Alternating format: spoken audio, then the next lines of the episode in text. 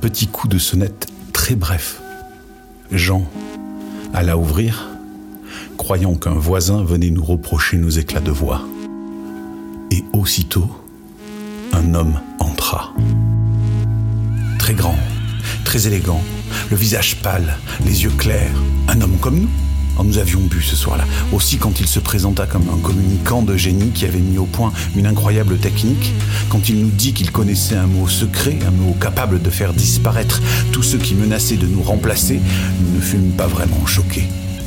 Il avait l'air d'avoir notre âge, 70 ans environ, mais sous certains angles, il paraissait infiniment plus âgé. Voulions-nous connaître ce mot? Bien sûr que nous voulions. Le communicant l'écrivit sur un morceau de papier. C'était pas mot français, dis-je un peu méfiant. Rassurez-vous, dit le communicant, ce n'est pas non plus un mot étranger. Il n'appartient à aucune langue. Il suffisait de murmurer le mot, nous expliqua-t-il, en se concentrant sur ceux qui menaçaient de nous remplacer. Ils disparaîtraient tous sur le champ.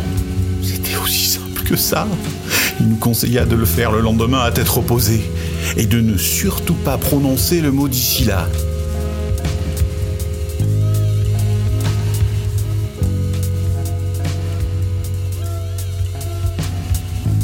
Après ces recommandations, le communicant nous salua.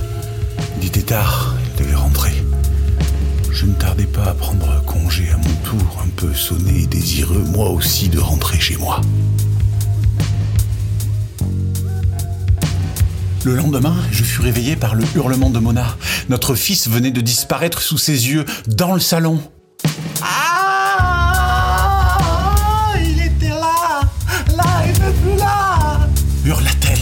Il n'est plus là Eh Des cris retentissaient dans tout l'immeuble. Dans la rue hurlaient des femmes, des enfants et quelques types de mon âge.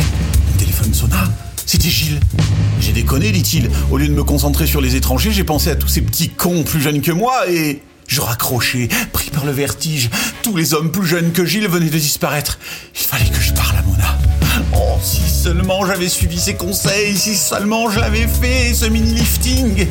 Ma chérie, écoute. Ma femme tourna vers moi, ses grands yeux paniqués. Ouvrit la bouche et soudain, elle ne fut plus là. Téléphone sonnait de nouveau. C'était Jean. J'ai fait disparaître toutes les bonnes femmes. Ces salopes ne pourront plus nous remplacer maintenant, ni nous larguer pour des gauchistes. Tu viens fêter ça à la maison? C'est alors que pris d'une rage aveugle, je pensais aux hommes de mon âge et à ceux qui, comme Jean, étaient plus âgés que moi, et je murmurais le mot.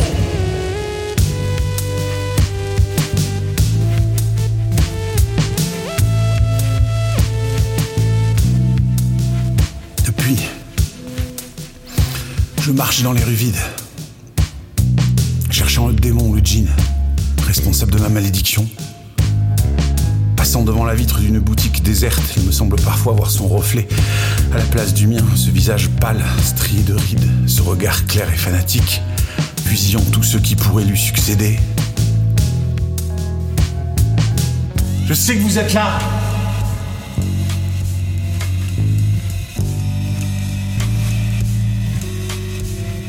Je suis l'irremplaçable, haïssant à jamais le sud et la jeunesse, dans l'inouïe solitude de son rêve glacé.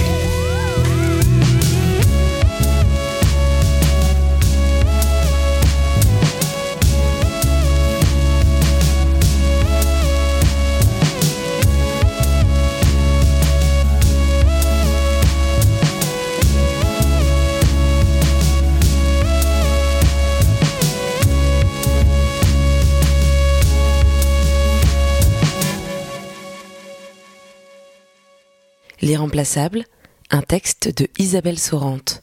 Musique originale et réalisation Arnaud Vernet-Lenaune, interprété par Benjamin Georgeon.